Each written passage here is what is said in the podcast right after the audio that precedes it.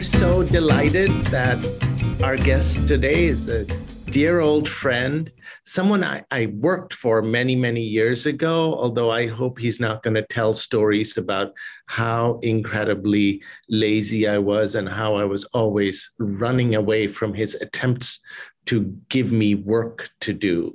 Uh, I actually, I, uh, my entire memory of my law firm experience is the pursuit of escapes from people trying to assign me work. And I am so grateful that Andres is still my friend despite all of the problems I undoubtedly caused him.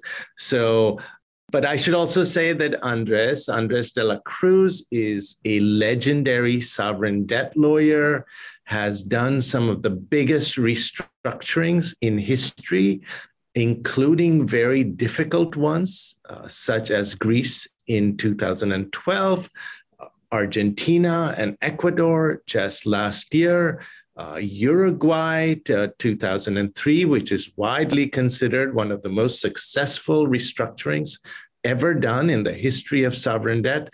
So we are absolutely delighted, despite my fear that Andres will tell stories of the old days and my students will listen to them. So, welcome, Andres. Thank you, Mitu. And thank you, Mark, for having me here. The good thing about being old is that you forget about many things, in particular, whatever you did wrong, Mitu. I only remember the things you did right. And that's, uh, you know, fortunately the case. you're, you're very kind. You have always been kind. I, I remember uh, you w- you would still take us to the nicest meals, us the junior associates and the paralegals, even though we were making you do all of the work. And it must have been the only case of the senior associate and junior partner having to do the work of the people who are even more junior. Uh, I think that is not the way that law firms are supposed to work usually. But Andres, it was fun. Andres, I, I want to start by just um, setting up some background for anybody who's listening. Uh, and it also sets up part of the reason that Mark and I so very much wanted you on our podcast, which is that our students, one of the projects that they have the option to work on is to try and design a restructuring for a country in crisis. And one of the countries that we gave them was Sri Lanka. And as the semester has gone on, Sri Lanka's crisis has gotten uh, worse, at least from what we can see in the press. Uh, but the students are faced uh, with the question from a legal perspective of how is it that if you are a lawyer thinking about a client that is in deep distress, how do you start? Uh, like what do you do when you have this pile of documents? And I, I am i assume that this is an experience you've had many times. Somebody calls you and says you know we, we don't have the money. We have to restructure our debt. Can you give us a sense of uh, how you begin even thinking about this exercise? Do you just uh, weep un, uncontrollably? Do you throw things at the wall? Uh, you know what do you do? Great, great. That's a that's a really great question. Uh, Mitu. And you know, the first thing about sovereign debt is that not all papers and not all parties stand in the same position. So, one of the key uh, starting points, I think, is just to get the lay of the land of the who is who in the picture that you're going to be uh, trying to change. At the end of the day, a, a debt restructuring is uh, trying is an, an, attempt to get a debtor from a, a, debtor and its creditors from a situation in which it is, which is untenable, to a situation where it wants to be, and all of them or the majority want to be, which becomes tenable again. But the way each of the parties in the process is going to act and react is going to be very different uh, leaving aside the hard letter of the contracts. So I think for it, it's very helpful for your uh, students just to make sure that they understand a little bit of what is going on, who is who in the debt stock that they're going to be analyzing, who the local players are and how decisions are made, uh, just to get a an overall sense, even before you start looking at the hard letter of the contracts or simultaneously.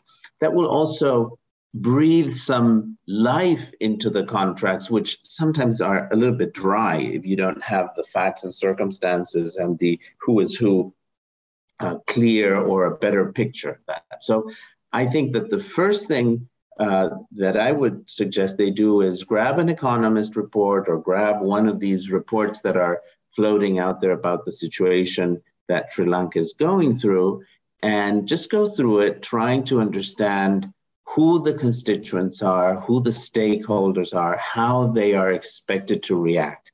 Because at the end of the day, a debt restructuring is a game. And the game theory applies, and you need to understand how people are going to play.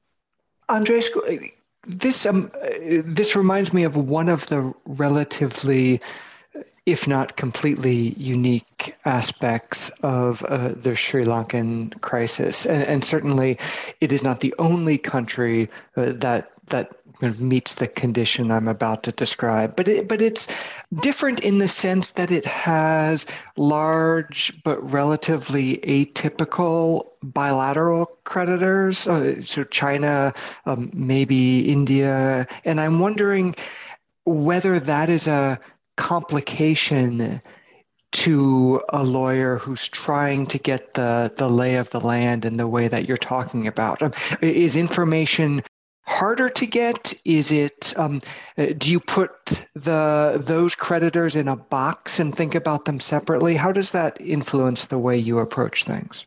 Yeah that's a that's a very good question. So uh, in, in terms of gaining access to documentation i think you're right that there is uh, there it is not as easy or as simple as it usually is to uh, gain access to documentation involving private sector creditors. It's true that we're facing a changing world, and it's as as Larry Fink's letter I think that was published in the last couple of days, says we're probably starting a new era of deglobalization. I think he refers to it in his letter to shareholders, and how these bilateral creditors will be operating going forward is remains to be seen because they may end up in different camps in this new world. Uh, who knows? But one assumption that I think your students can make for the purpose of this exercise is that bilateral creditors, official bilateral creditors, by, by this I mean other countries that have lent to uh, Sri Lanka, may uh, have tough positions, may have tough bargaining positions, but are unlikely to be the ones that unravel the situation. So, uh, yes, it will be part of the uh, agenda and part of the problems to decipher how they participate in this uh, new setup that you want to create. And, and you're right that it will be difficult to get lay hand uh, on their documents. And one of the tricky issues is that when Sri Lanka, vis a vis the private creditors, wants them to move, it will be in an it will have to represent that somehow it has its other creditors under control. And if you don't have access to those documents, you know, the due diligence aspect of the process is a little bit compromised. But I think the bilateral creditors are more a factor than a legal due diligence problem uh, for your students. So, Andres, uh, so let, us uh, take the perspective that I, I think you have suggested, which is that the students, you know, given that they have limited degrees of control, can perhaps assume that the bilateral creditors uh, are handled. Uh, and also, they can't get their hands on the, those documents, I assume.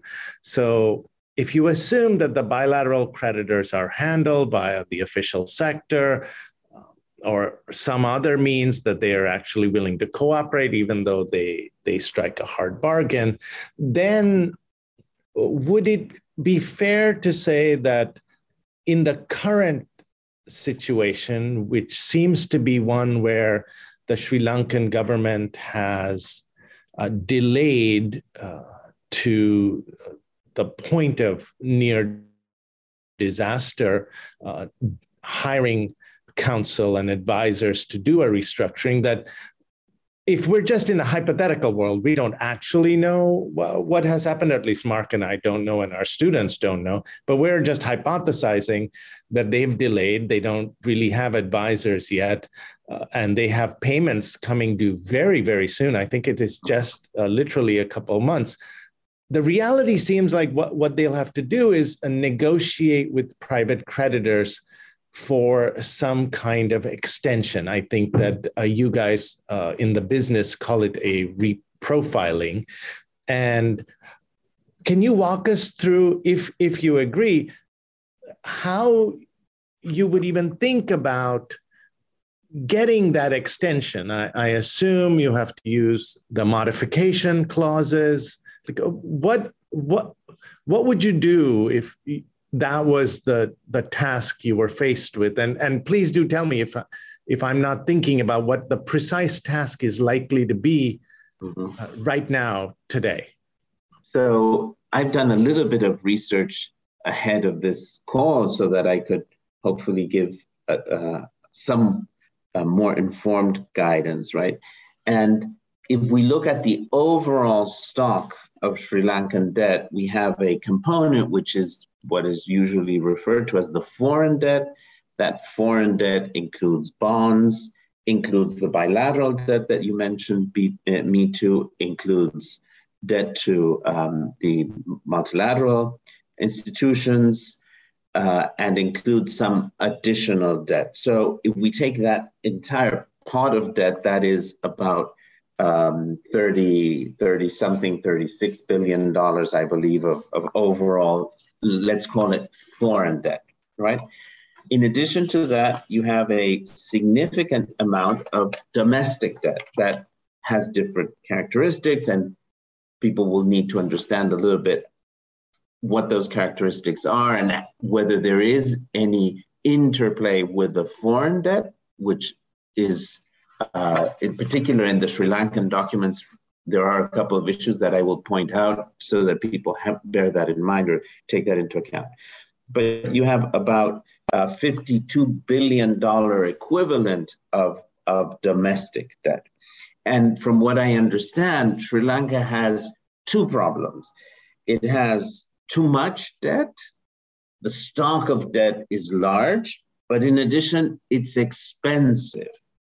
So you were just referring to the question of do we simply need to stretch out the payments or do we need to do more in order to bring Sri Lanka back into a position and its creditors where this let's call it sustainable, which is the term of art that people like to use, where the situation again is sustainable and Sri Lanka can confront its payments uh, without uh, you know being in the situation which it is now, which presumably nobody wants to lend because there is so much uncertainty that they're whether as to whether they're going to get paid back that you enter into a everybody loses um, dynamic.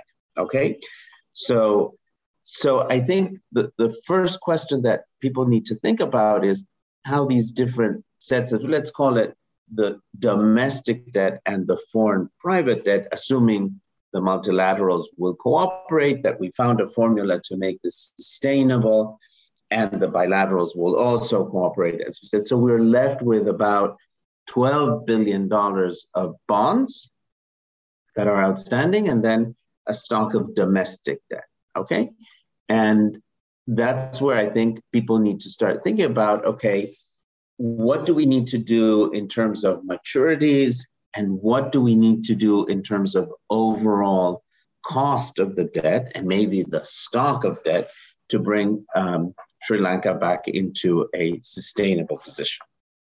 And then, so Andres, once the you have a sense of the broader sort of economic objectives, uh, I suppose the the documents and the strict legal terms start to become a bit more relevant. And I, I don't want to get us too deeply into the weeds yet, although I guess I, would like to get us at least partway in there. I'm wondering if you can give us some context by telling us which provisions of the contracts are especially important and significant. And, and I know uh, listeners will be aware of the modification provisions in the bonds. Certainly, our students have spent time looking at those. So I, am maybe interested in in other provisions and and whether there's anything unusual that you've noticed or interesting that you've noticed about the Sri Lankan bonds. Okay, so there are a couple of uh, uh, provisions that I've seen in the Sri Lankan bonds that are um, in my view, a little bit unusual. I'm not sure how unusual, but there are aspects of the modification provisions in the Sri Lankan bonds that are unique and that we should touch upon as well. Okay. In, in the provisions that I found that are kind of unusual in the Sri Lankan bonds, there are three that I would like to mention. There is a definition of external indebtedness that uh, reads its indebtedness of Sri Lanka or, or an instrumentality that may be payable in or by reference to any currency other than the lawful currency of Sri Lanka. Okay? The or by reference to language is, is uh, I think, a little bit unusual. I'm not sure exactly what people were thinking when they wrote it into the Sri Lankan bonds. My question, and I wonder whether if you have a rupee denominated bond that is indexed to the dollar, for instance, as you know, Argentina, which is my country of origin, loves to issue what they call dollar linked bonds.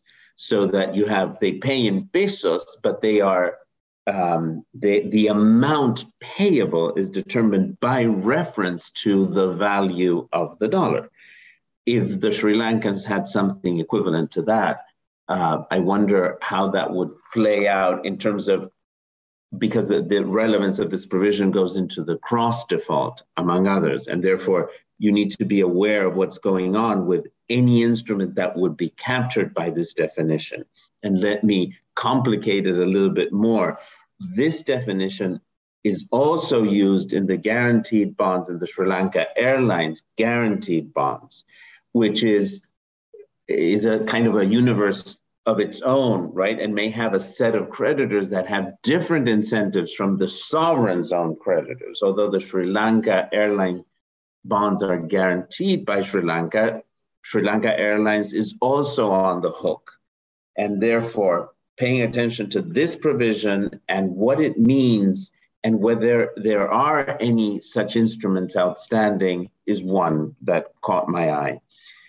The second one that I found a little bit strange is this provision in the limitation on liens, which um, has an express provision that says that it catches all um, public external indebtedness unless waived by 66.6% of the holders of the instrument, where I think the non reserved matters can be amended by a majority of 50%. So I, I, I, think there's a little bit of work to do there, assuming you want to do something uh, with respect to granting collateral to any of the new bonds, right? If you don't care about that, then maybe this is not.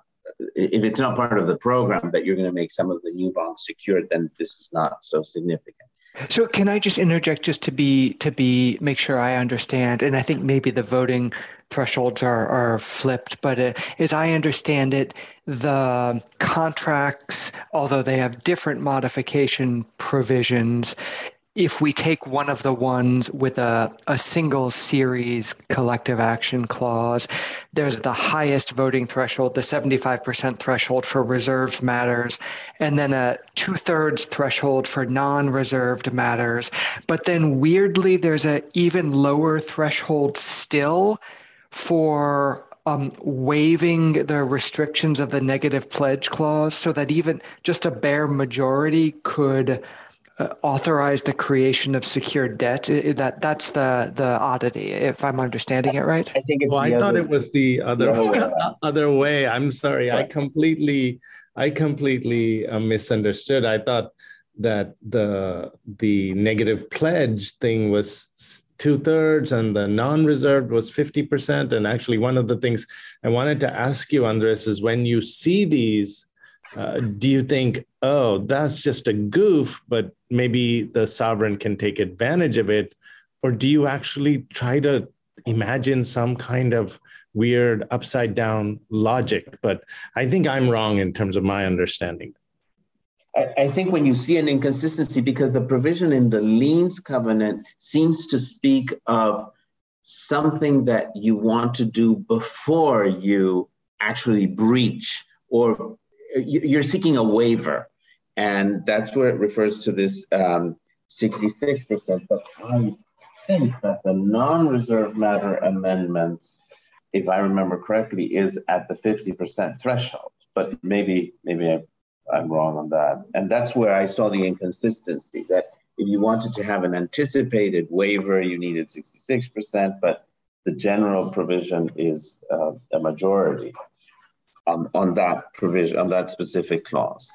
And I didn't mean to take us too far off off the path. So um, uh, maybe uh, before we we lose the thread, I wanted to hear the third of the unusual provisions that you had noticed too. Yeah, and the third one, the the, the third one is another one is is related. It comes up two times. There's there's a reference to um, the, there's a, a term of defined term, which is the international monetary assets, which is used uh, in the limitation on liens, and then again um, in the event of defaults. And in the in the limitation on liens, there's kind of an explanation which says y- you cannot pledge international monetary assets. However, we believe that uh, the international monetary assets owned by the central bank are not covered by the negative pledge. But it's kind of a we believe, it's kind of an explanation language in a contract, which is a little bit unusual. If you take the new pari passu formulation, it doesn't say it, it, the one that was uh, produced in 2014, as, as you know, it doesn't say we believe that pari passu does not mean this. It simply says this is not what it means. Full stop. As a contract, it's very affirmative. Here it says we believe. That's so saying, this, yeah. Sorry, I, this is just too too good not to ask. What the hell is we believe? I mean, either this is a contract, so either they say that uh, the international monetary assets are exempt from the negative pledge clause, and the central bank can pledge them to new lenders, or they're not. We believe who's going to look. I mean, I don't, this seems like they're saying that there's some kind of legal investigation that needs to be done of some mysterious documents. I mean, that's how I read it. We believe uh, it's, that's the kind of language you might use in a domestic contract when you're talking about the applicable domestic law that neither party actually has control in, in a sovereign contract, we believe just seems goofy. It seems unusual. Let's put it, I mean, I don't know what goofy means, what we believe goofy means, but uh, but certainly I, I found that unusual. I think it comes in the definition of, of international um, public hold on a second, it, it's somewhere there, we, we can find it. But that caught my attention. But going back to how that definition is used again, it comes up in the in the events of default. Again, something that I found a little bit unusual.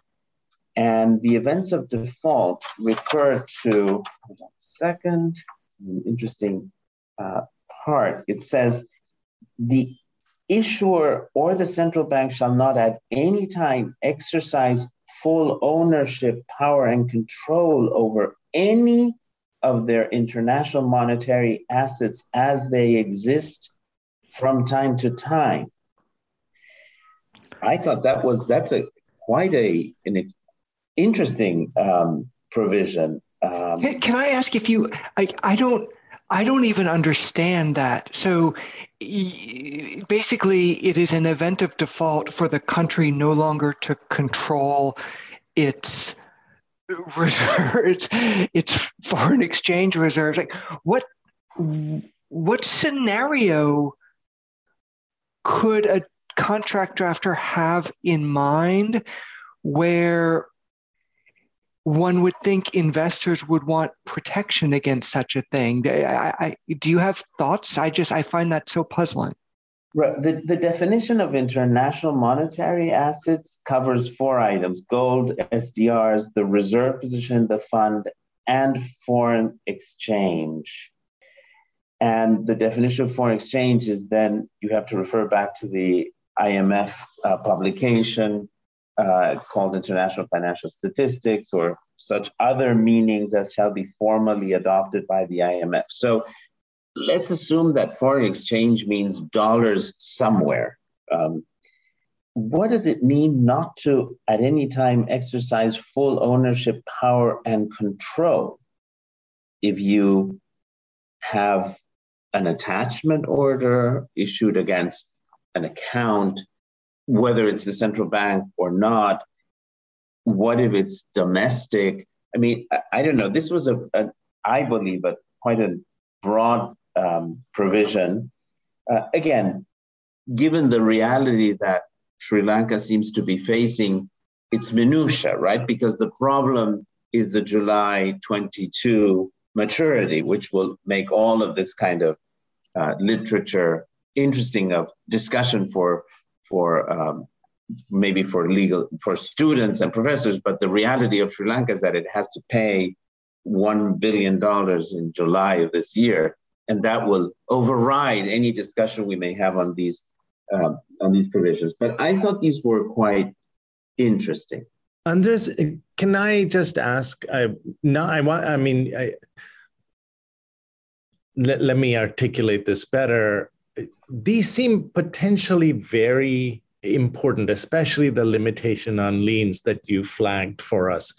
And, and here's why I think it might be important, and please uh, correct me. Even for the July payment that's coming up so close, one is going to have to bargain with different sets of creditors to get this extra time. And we talked at the beginning about uh, bilateral creditors. Uh, you know, it, uh, we need to fess up. Bilateral creditors will include countries like China and India uh, that have to deal with their own domestic populations uh, with respect to the fact of having uh, lent money to another country that is now not going to be able to pay it on time. My guess is that politically, they are going to want some kind of assurances, particularly if they don't raise interest rates, which they're not going to want to. And those uh, assurances often, I would think, would come in the form of promises of collateral. Now, if I understand you correctly with respect to the we believe language, which is kind of loosey goosey, I can read it. There's, there's enough leeway for me to think that I could read it that the central bank can uh, grant those international monetary uh, assets as a collateral to back alone. But um, this other provision uh, also seems to say that it might be an event of default. Uh, or am I getting just completely confused? I, I, would think that if you are a lawyer for the country trying to think, oh my God, I have to give collateral to some lenders, you would look to precisely these provisions and precisely this ambiguity would cause you headaches. You're correct in the sense that if you are thinking, as I said before, of granting collateral, then these two provisions will be relevant, and people need to form a view as to what it is exactly that was intended and what it is that a court will read. Because regardless of what was intended, the paper is there, the ink is there, and people will have to make a determination as to what these two provisions mean. Andres, can we um, go back to the modification clauses that you are literally one of the world's leading experts on, given that you had to deal with these in Argentina and Ecuador uh, very recently? I, I, think you might be the the only person to have really figured out how to use the latest forms of collective action clauses versus the the the prior versions versus the prior prior versions versus the kinds of collective action clauses that are are or are not in the guaranteed bonds. My understanding is that Sri Lanka has sort of a weird combination of uh, collective action clauses in its different bonds uh, that at least one should be aware of if one is designing an uh, an attempt to get creditors to give extra time. Can you can you give? I mean, I realize we don't have a lot of time, but mm-hmm. could you get give us at least a clue of how they did this? And uh, you know, I won't use the word goofy or goofed uh, many more times, but it really seems strange that they seem first they seem to have in 2014 when the rest of the world moved to new and uh, beautiful collective action clauses with super aggregation. They didn't. Then they moved in 2017, I think. But then they used an older form of the document that wasn't the latest form for the New York markets. There seems to be all sorts of weird things. Maybe it was intentional, a special plan, but I'm very confused. Okay. This is, yeah, it is, it's a lot of fun. But let's just think about first what the world tried to do. And I think you had a very good uh, meeting uh, ahead of this one with Deborah, who was very much involved in, in that uh, exercise. The, the use of collective action clauses seeks to take care of two issues. One is a debtor creditor relationship where the debtor doesn't want to get stuck uh, by not not being able to uh, restructure an outstanding debt that it simply cannot pay um, because there is a minority of holders that are the bondholders or, or creditors that can hold out and essentially get paid in full. But the the other dynamic, of course, is the intercreditor dynamic, uh, which has to be taken care of. So the CACs in a sense, or the collective action clauses, seek to address both aspects. And what I find interesting in having worked with the various generations of CACs, as you mentioned uh, Mitu, I was involved in the 2003 restructuring for Uruguay, where we first introduced the concept of aggregation into the CACs world, is that I'm not sure people fully understand how these two dynamics work. And when, as Anna Gelpern says, you read the contracts twice, you discover that it, they may mean more than what people think um, or thought they meant. So let's let's go to Sri Lanka for a minute and think about the situation. Take a look at the situation, and then see what they have in their papers. So Sri Lanka has 11 series of bonds outstanding. Four series of those bonds contain the amendment provisions that are limited to single series amendments. If your students know what I'm talking about, there is no aggregation in those bonds. So if you want to get changes into the payment terms of those bonds uh, approved, you need to have a 75% of the outstanding bonds vote in favor of those amendments, and they will affect only that series. You cannot use that vote. As far as I know, I, I will ask a question because I haven't seen the indentures, and there may be a little bit, there may be something there that could be interesting. But in principle, that 75% vote will only be relevant for the amendment of that series.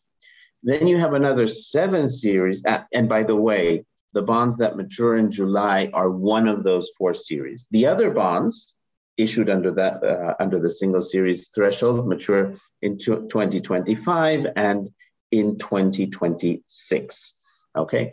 Then you have seven series of bonds that were issued under documents adopted starting in 2018, I believe, um, or, or 17, sorry, in 17, uh, where they adopted the, let's call it the ICMA 2014 model with some anomalies that I will mention. But before that, let me just go back to the maturities under these seven series because you do have there three series of bonds that mature, uh, one in 2023 and two in 2024, uh, that are, you know, potentially a an important challenge that people need to deal with when you're dealing with when you're thinking about stretching maturities, reducing coupons, etc. These are these are bonds that have relatively high coupons, and yes, they don't mature this year, but they mature next year and the year after, and are sizable uh, bonds. So that's something to take into account. Now, I mentioned that they have some some particularities in the way uh, Sri Lanka used the ICMA 2014 CACs. Under the so the, the, the way those the ICMA model evolved, I would say, has two stages. There was a publication in August of 2014, which came out with a set of terms that were uh, not specifically identified as being for English law documents, but they were conceived and, and produced by English lawyers and really meant to be used in, in the English law market. Those provisions then were worked through the rest of the year, and New York law indentures were produced towards the end of 2014. And then ICMA ultimately in May of 2015 republished, let's call it model terms, distinguishing New York law model terms from English law model terms. And there are some differences that are, there are many formal differences or several formal differences, but there are a couple that I think are relevant here. Uh, what Sri Lanka seems to have done is Sri Lanka seems to have taken, I would say, the English law model, but made it subject to New York law. Okay. So that is kind of an anomaly. Okay. But in addition, at least from what I can see from the description of the notes, they took almost all of the English law model, but not all of it. And there's there are there's one provision that they took, which is relevant, and we're going to discuss in a minute. And there's one that they didn't take, which I also think is relevant. And we need to think about uh, what that means in terms of going through the process. Questions, so, or should I continue? So, you, Andres, I, I have a, a, somewhat bigger picture question uh, as we as we move towards the the end here. If I if I can. Um, just sort of take a step back for just a second. I'm wondering. So we've we've uh, gotten uh, sort of partway into the weeds of the differences in the the modification provisions of these bonds. Can you just um, maybe to give us a little bit more context around that, explain what dynamic it introduces into the restructuring process when you have it sounds like there is both a somewhat atypical set of provisions but also uh, bonds divided into two separate camps where people have different modification rights, even leaving aside the, the atypicality of them. Is that a, a significant complication? Do you worry that the holders of the bonds that have the only the single series voting mechanism do they do those holders expect to be compensated for for um, their easier uh, easier veto vote? Um, what kind of complication does that introduce? Very very good question Mark. I think one of the issues that uh, your students will have to deal with is whether you will be able to move holders uh, bondholders that have instruments without aggregation into a universe of new bonds, exchanged bonds with aggregation. Okay. Uh, because, uh, for instance, Argentina in 2020, when they did their exchange, they had two different kinds of aggregation provisions that let's call it the old 2003 style without uniformly applicable and the newer 2014 with uniformly applicable, and it wasn't possible to move bondholders voluntarily. So the supporting creditors in the older uh, documents were prepared to support but stay in their model. That could happen also in Sri Lanka, that they say, we don't want to include aggregation in our new bonds, which is an issue, right? Because it gives more leverage in a sense when you're negotiating a restructuring if you are not subject to aggregation provisions. Andres, thank you so very much. There's so many more routes and pathways we could take. I'm dying to know about the complications with using the English model, but not all of it under a New York law bond and the the implications for how this will play out between the two different types of bonds and we haven't even gotten to the complication caused by the fact that they have guaranteed bonds. And then I, I, think they also have dollar denominated bonds that were issued to either the diaspora or uh, local financial institutions. But if if we uh, went down all of those paths uh, we would be here forever. And uh, this really gives us a very rich sense of how complicated it can be when you just even sit down to begin to figure out how to do these kinds of restructuring. So I'm saying a silent prayer that uh, Sri Lanka really does have good counsel who are advising them on how to deal with all of this stuff, uh, all of all of these complications that they have in their lap. So they're probably praying that they don't have to deal with any of these complications. But thank you so very much for joining, and I hope this is the first of many occasions on which we can have you on our podcast. Thank you, Mitu. And maybe just three tips read the provisions on which permit redesignation, which was the big issue in Argentina. Those are included in the Sri Lanka bonds. Notice that they did not include the anti-discrimination provision that was is included in the definition of reserve matters in the English law model, and read carefully the definition of debt securities capable of aggregation. And I hope to see you soon.